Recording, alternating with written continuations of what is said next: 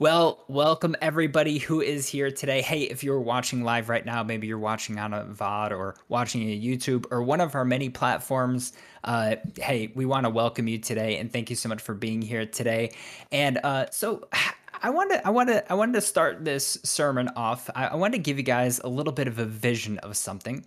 It might be an interesting vision, but if you are a gamer, most of us have at some point in our life we've been in the character creation screen of whatever type of game that it is that you're playing. Obviously, you have those games like The Legend of Zelda. You know that you're going to be playing as Link, right? And some of you out there saying that you're going to be playing as Zelda. You can trigger me later. But anyways, there are those games, though, where you have the character creation screen.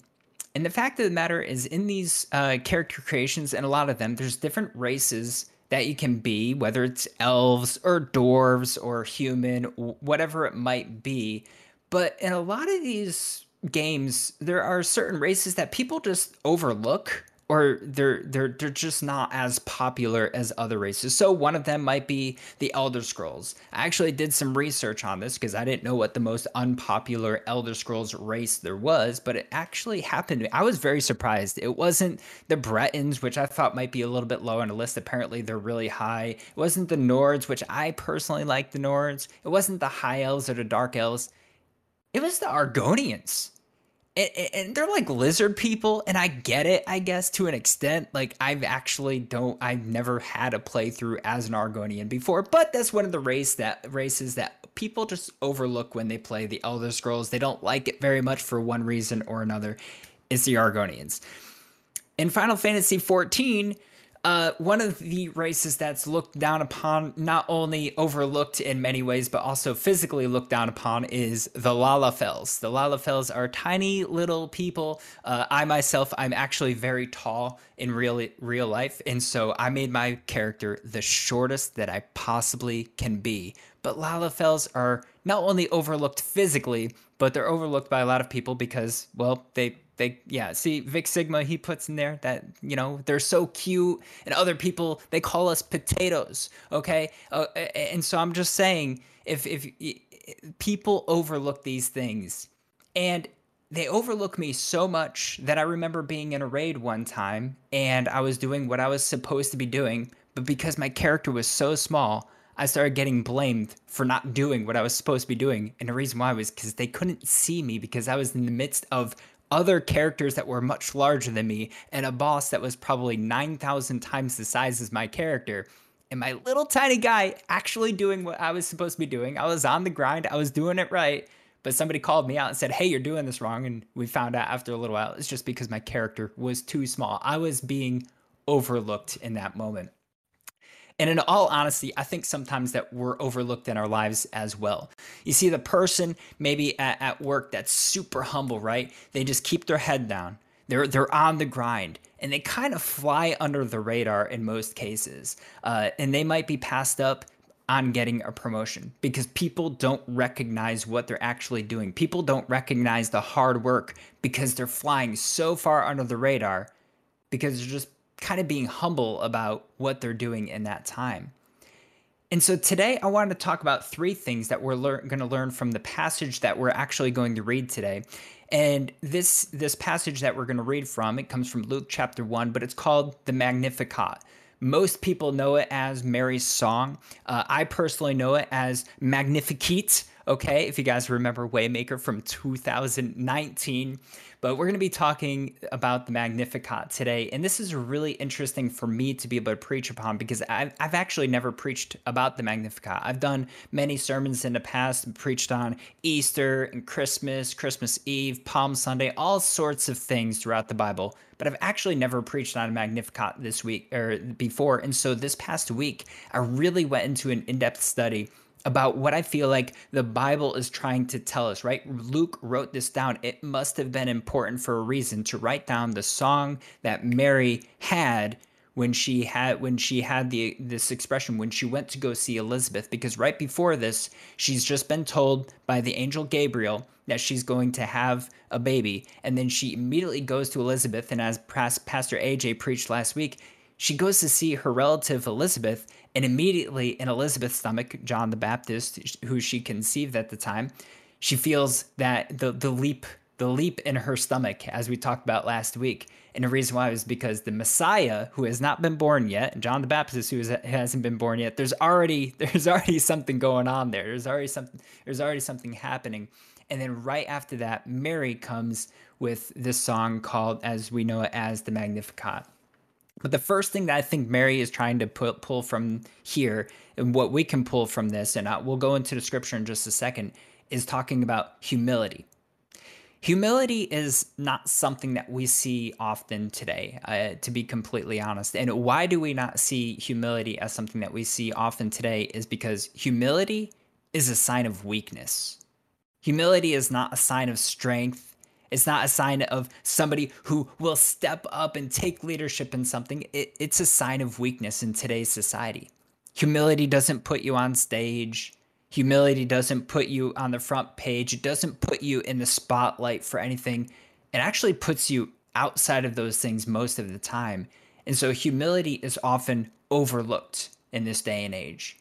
And just like my Final Fantasy XIV character that I was talking to you about, and I wasn't able to be seen in the raid, the reason why was because my character was so small. And a lot of times what happens when we're trying to be humble about something is a lot of times we get overlooked.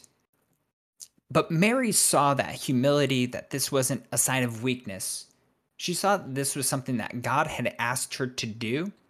And so she set aside all of her pride and she became humble in this moment. And so we're going to read from Luke chapter 1, verses 46 through 49. And it says this, "And Mary said, 'My soul magnifies the Lord, and my spirit rejoices in God my Savior, because he has looked with favor upon the humble condition of his servant. Surely from now on, all generations will call me blessed.'" She says that. She says, all generations will call me blessed. But then she says, "Because the mighty one has done great things for me, and his name is holy." Mary recognized that she was blessed. She recognized that something was going on that nobody else had. She had the Messiah inside of her, that she had conceived Jesus, who would be the Savior of all of humanity. She had conceived Jesus inside of her. And so she recognized that she was blessed, but she knew, she didn't say it was because of what I did. She didn't say it was because of the works that I've done or anything of that nature. She said it was because of God's favor that was upon her. She gave all the glory to God.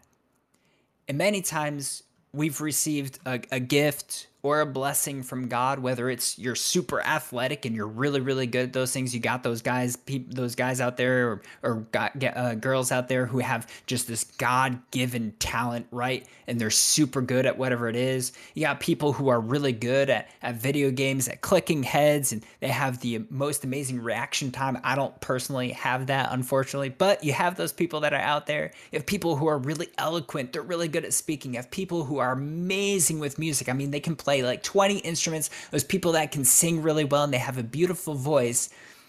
But the thing is when we have these gifts that God has given us, we can get really prideful about it. And we go in a completely different direction than what Mary does here. She says, "I know that I'm blessed, but it's because of God's favor."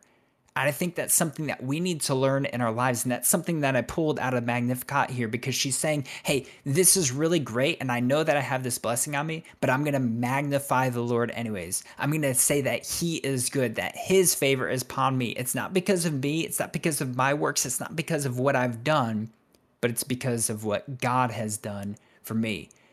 And she also sees, we'll also see in verse 47, that she recognizes that she's in need of a savior as well. She recognizes that she is a sinner. She's a sinner just like anybody else. And so verse 47 says, "And my spirit rejoices in God, my Savior." She recognized the need for a savior as well. So she was humbling herself in this moment. And so I wanted to ask you guys today, are there areas in your life that you feel like you need to show more humility in? Is there something that you're really good at that God has given you a gift, but maybe you're boasting in it and you have some prideful parts of your life that you need to get out? I know that I've had that before. I have had times where I know that God has given me a gift and I didn't necessarily give God all of the glory for what he had given to me. And I have had gifts before taken away from me that God had given me. And I truly believe that the reason why those gifts were taken from me was because I wasn't giving God all the glory, and there became some prideful things that set upon my heart. This is a real story that's happened to me before. And so I truly believe that Mary here is showing us that we need to be having some humility in our lives and to be giving God all of the glory, because she gave God all of the glory for the blessing that she was going to receive in her life. The next thing that I would see that we can pull from here that Mary has is being fearful. All right, and we'll talk about that, what that means exactly in just a minute. But if we look at Mary's life, she had a lot to be fearful of, okay? First, she was young and she was pregnant. I don't care who you are. I don't care how old you are. When you're young, or even if you're older and you're pregnant, you know that your entire life is about to change. Whether you're about to become a mother or even a father, your whole entire life is about to be turned upside down. There's going to be some fear there, even if you're excited, even if you're joyful, even if you got all of your plans straightened out to be a parent, there's going to be some fear there. Mary was just told by an angel that she was going to have literally the Messiah. There's got to be some fear that is set into her life at this point. But not only was there fear from that, I think she was also probably fearful of the fact of, what are other people going to think? This is pretty hard to believe. You need to have a lot of faith to be able to listen to somebody and say, hey, I never had relations with a man before, but I'm pregnant. There's going to be some fear that comes with that, but I think one of the most fearful things that Mary had in this moment, she's probably fearful of what Joseph was thinking. Joseph is betrothed to her at the time, and I'm not going to go through the whole entire process of what it means to be engaged, betrothed, and then married, because it's very, very different from what we think of it as today. But the fact of the matter is, Joseph is saying, oh my goodness, like, you were obviously with somebody else. And Joseph at one point, he even planned to divorce Mary. And then obviously an angel came and told him not to. But the fact of the matter is, there was something going on here and Joseph didn't understand it. And so Mary is probably very fearful of what Joseph was going to think, the one that she was betrothed to. And now she's pregnant and he knows he's not the father. So she's had a lot of things to be fearful of. But through all of this fear, the thing that amazes me is she didn't sing about those things. She didn't sing about the things that she was afraid of. She sang about her fear in God. And so we'll move on and we'll look at Luke chapter 1, verses 50 through 53. And it says this, his mercy is from generation to generation on those who fear him. He has done a mighty deed with his arm. He has scattered the proud because of the thoughts of their hearts. He has toppled the mighty from their thrones and exalted the lowly. He has satisfied the hungry with good things and sent the rich away empty. When we think of fear, we think of being scared. In today's day, in simple language, we think of being scared when we hear the word fear. And throughout the Bible, like I said, if we're understanding the simple word of fear, if we just look at that and look at it the way that we pronounce, the way that we define it today, it would literally just to be scared of God. And I think with God's power and all that he can do and everything, I think there's probably a little bit that we can take from that as well. But fear in its original meaning, when it was written down in the Hebrew language, there was no word for it really to be translated into English. And it doesn't just to be afraid of something. To give an understanding of what fear actually means, it means to be in awe of or to be faithful in. And so in the Hebrew language, it literally meant the churning in your stomach. So if you get startled or if you see something that you're so in awe of, have you ever had that moment where you literally, your stomach turns and it flips because of you're in such awe of whatever it is that you've gotten or saw? I remember one year for Christmas, for months, my parents must have been so annoyed with me, but for months, I was hoping to get the original PlayStation. I put it on my list. I wanted the PlayStation so bad. I had the games down and everything else, and I didn't know if I was going to get it. But I remember waking up on Christmas morning, I saw the shape of the box, and it even said on the wrapping paper, "Open me first." And I was like, this is it. And I opened it up. My parents sometimes trolled me on Christmas, but this one was not a troll. And I opened it up, and there sat the original PlayStation. And I had that flip in my stomach because I was in awe. I was so excited about opening that present. And so that's kind of what this fear in God is supposed to mean back from the Old Testament and New Testament. It's that you are in such a wonderful relationship with God that you're in awe of him, that your stomach literally, it's kind of like when you fall in love for the first time, right? You have those butterflies that you get. I truly think that when we're in a good relationship, we're in a healthy relationship with God, not necessarily that you're going to get butterflies in your stomach every single time, but God, you are in such awe of who he is and all of his authority and all of his power and all that he's done for you and the love that he has for you. I think that's so important to have. And those who fear God, they know that they cannot be self-sufficient on their own. And this goes along with our first point of being humble for sure. But Mary had an understanding that God is merciful to those who fear him, to those who are in awe of him and those who have faith in him. And I truly believe that we cannot have a proper relationship with God unless we understand what it means to fear him. I don't think we can have a proper relationship with God if we're not in awe of him. I don't think you can have a proper relationship with God if you don't have faith in him. And what happens in these moments is that sometimes we talked about pride a little bit before, and the proud are talked about here in these verses. You see in verse 51 and even 52 and then 53, it says that he has done a mighty deed with his arm basically signifying the power that he has. He has scattered the proud because of the thoughts in their hearts. He's toppled the mighty from their thrones. He's sent the rich away empty. He's against these things. He's against the proud, but he's exalting the lowly. He's satisfying the hungry. He's going towards those things and he's taking down the others.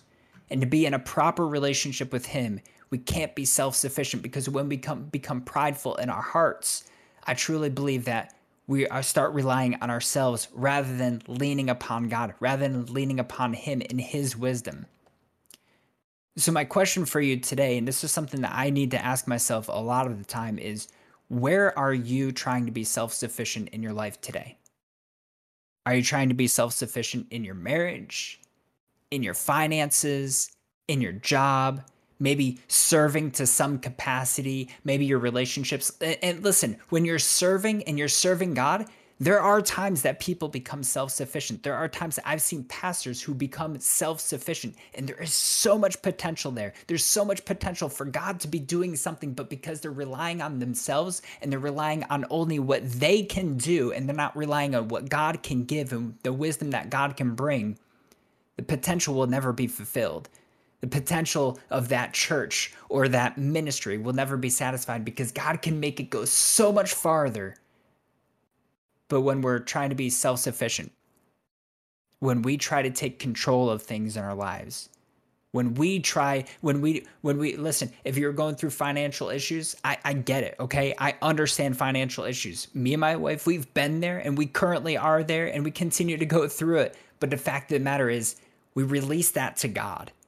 If we try to take control of it, we start worrying over it. We start having anxiety over it.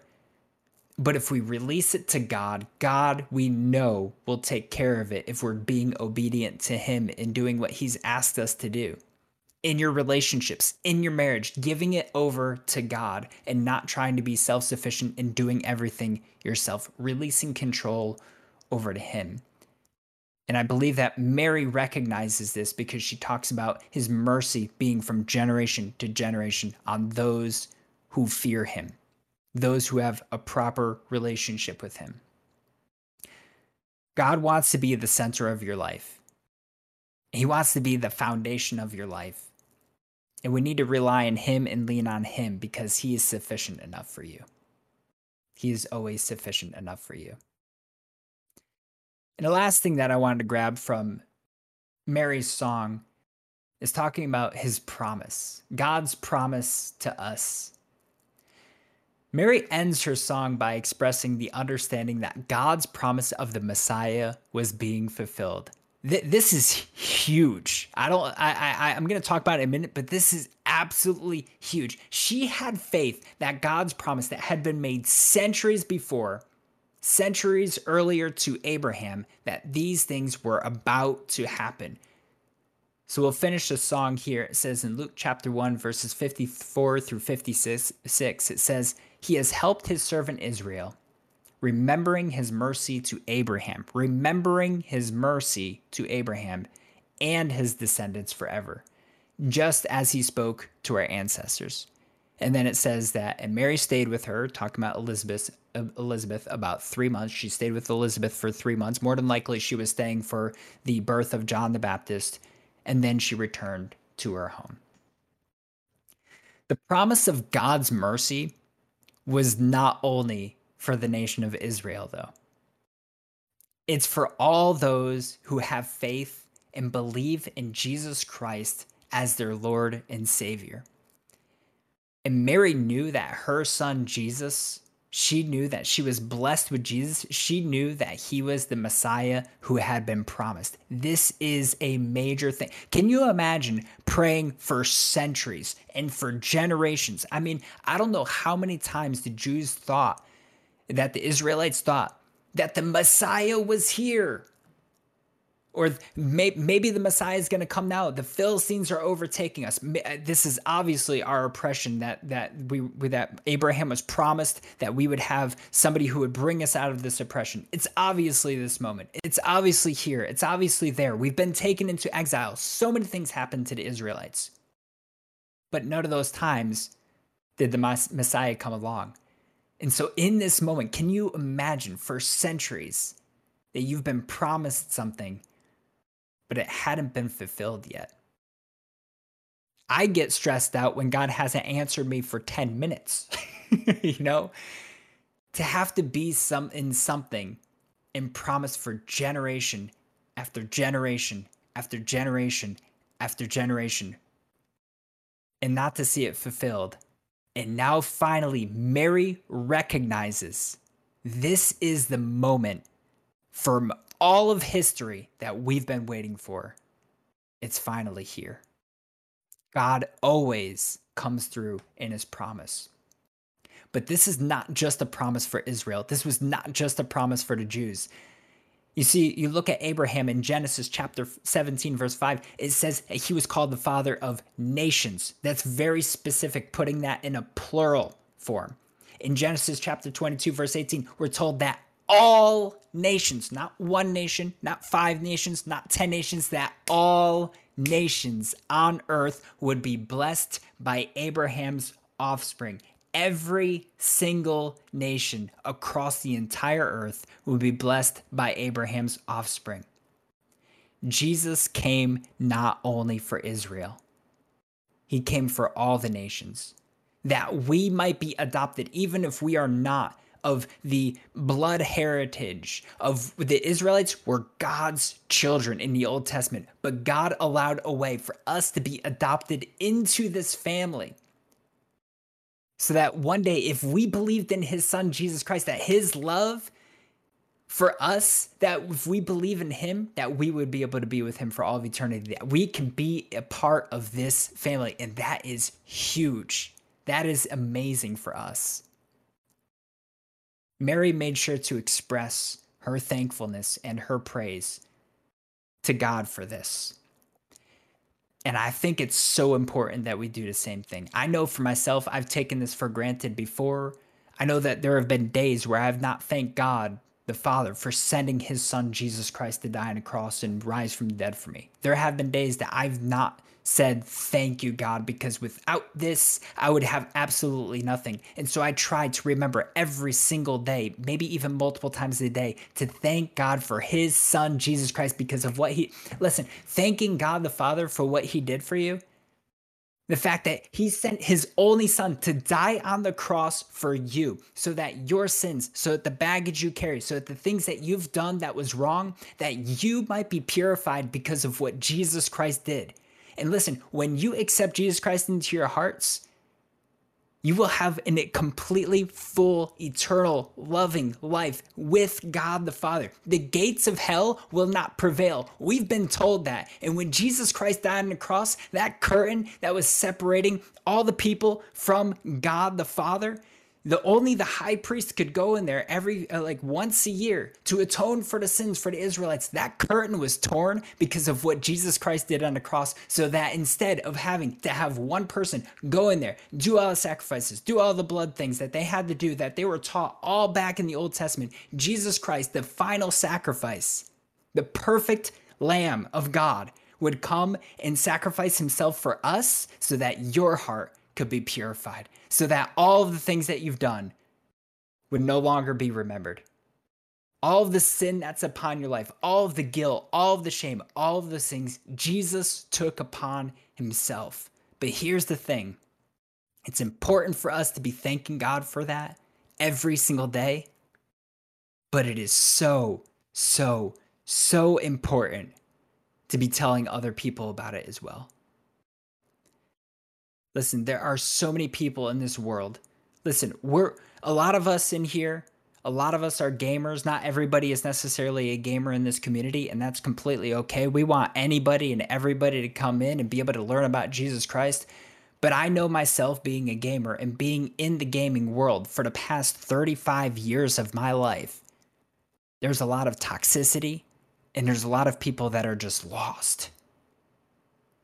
These are not just people who are, you're not just another red number on the screen when you're watching Twitch. You're not just another sale when you buy a game. These are real people who need Jesus Christ in their lives. They're looking for fulfillment in so many different areas. They're looking for fulfillment at the bottom of a bottle of alcohol. They're looking for fulfillment through pornography. They're looking for fulfillment through all of the hatred and all the hate culture that we live in today. And they're looking for fulfillment in all sorts of different areas, but they will never find that true fulfillment that only God can bring to them. And because of God's promise, what Mary's saying here, because of his promise for us, this is where the fulfillment comes in, is if we believe in Jesus Christ, who died on the cross for our sins, rose from the dead through the power of the Father and the Holy Spirit, so that one day, if we believe in him, that our sins would be forgiven, they would be washed away, and we could be with him for all of eternity. There is an amount of mercy and grace that I don't think we can ever understand. We're going to have an eternity to understand this mercy and grace, and I don't even think we're going to scratch the surface of it, especially while we're here on earth right now. That is an amazing and a perfect amount of love. A perfect amount. It's not too much. It's not too little. It's a perfect amount of love that God has given us. It's an agape love, an unconditional love that he has. And Mary made sure to thank God for it. And I think we need to do the same. And we also need to be giving that love to other people as well, and to be sharing this good news with other people. And so maybe you're here today, and this is the first time ever that you've heard the gospel. Maybe you've heard the gospel before and you've been super resistant to it. You've been like, hey, listen, I don't even know why I'm here right now. listening to this guy about Jesus. I don't want anybody else to have control of my life. Listen, we talked about humility before and getting that pride out of our life. But listen, there's a sense of, for me, there's a sense of secureness when I know that the God who created the entire earth by just opening up his mouth, there's a sense of secureness when he's in control of my finances. Because I can tell you, I'm not very good with numbers, but he is great with numbers, okay? God knows what he's doing. And he loves you so much. And you just heard the gospel that Jesus, God the Father, that he sent his son Jesus to die on a cross for your sins, and that he rose from the dead so that you could be with him. It transforms your life. It changes everything. It gives you a sense of life that you've never had before. It gives you a sense of peace, a sense of love, a sense of fulfillment that you've never had before in your entire life. And I promise you, I made this decision a long time ago, and I've never regretted it once. Have I been through some hard times? Absolutely. But I can tell you that the fulfillment that you get when you're in a good and proper and loving relationship with God, man, there's nothing like it. There is nothing like it. And so I wanted to give you an opportunity today. If you've never accepted Jesus Christ into your life, I want to give you an opportunity to receive him into your heart today. And maybe you've accepted Jesus Christ into your heart before. Maybe you've asked him into your heart. Maybe you've received him, but you feel like you've fallen to the wayside for a long time. You feel like that you've been going through things in your life and you've been entangled in sin. You've been going down a different path that you never intended to go down. And you feel like right now, hey, I need to rededicate my life. I've been trying to take control of things. I got pride in my life. I don't have that humility. I haven't been fearful of God in the way that I'm supposed to be. I haven't been in awe of him. My relationship with him hasn't been there. Maybe you need to rededicate your life today. And so I want to give you an opportunity, whether it's rededication or to accept Jesus Christ for the first time in your heart today. I want to give you that opportunity. And so if you like to do either of those things, what I would ask you to do is repeat this prayer after me. Let's pray. Dear God, I come before you right now. I thank you for your son, Jesus. I thank you that he died on the cross, and I believe that he rose from the dead. And right now, God, I accept your mercy, your grace, and your salvation. I commit my life to you.